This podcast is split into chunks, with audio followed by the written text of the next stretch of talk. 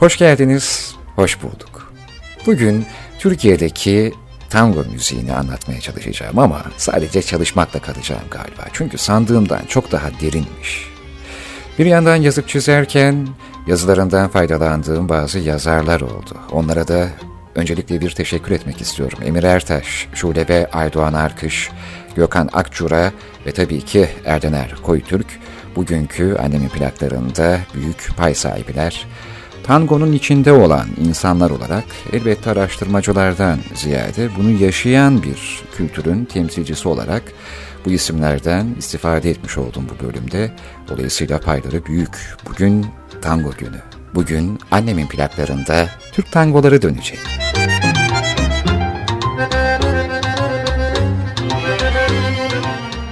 Tango tarihinin unutulmaz figürlerinden biri olan 1887-1835 yılları arasında yaşamış olan Carlos Gardel'e de değinmeden geçmeyelim.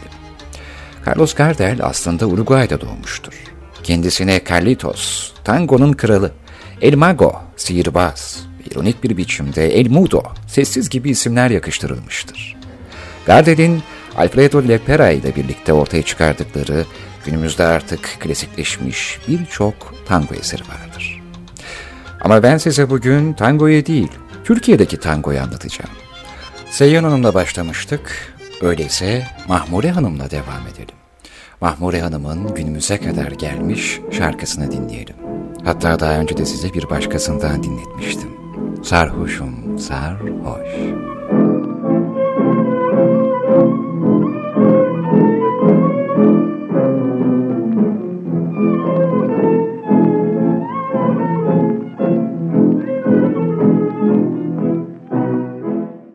Arjantin'in ara sokaklarından yayılan tango, birçok ülkede çok sevilmiş ve kabullenilmiştir.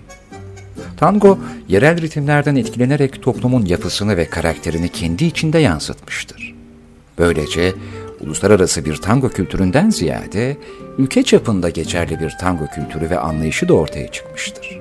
Türkiye'nin tango ile tanışması Cumhuriyet'in kabulünden hemen sonraya rastlar. Medeni hayatta batıya yönelik yenilenmelerin arasında dans da gelmektedir. Fakat Arjantin tangosu uzun yıllar Türk insanı tarafından aslında benimsenememiştir.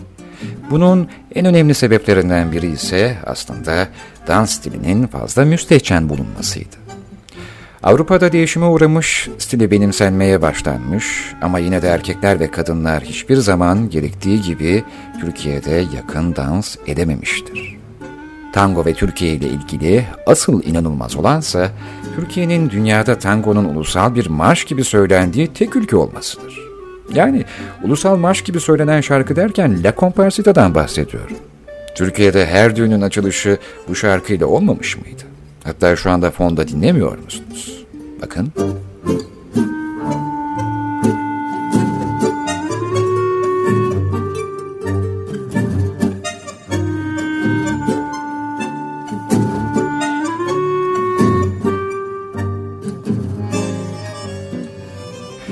Ülkemiz toplum yaşantısında dans, Cumhuriyet'in ilk yıllarından beri hızla tabakalara yayılmış ve gittikçe günlük hayatta daha fazla yer almıştı.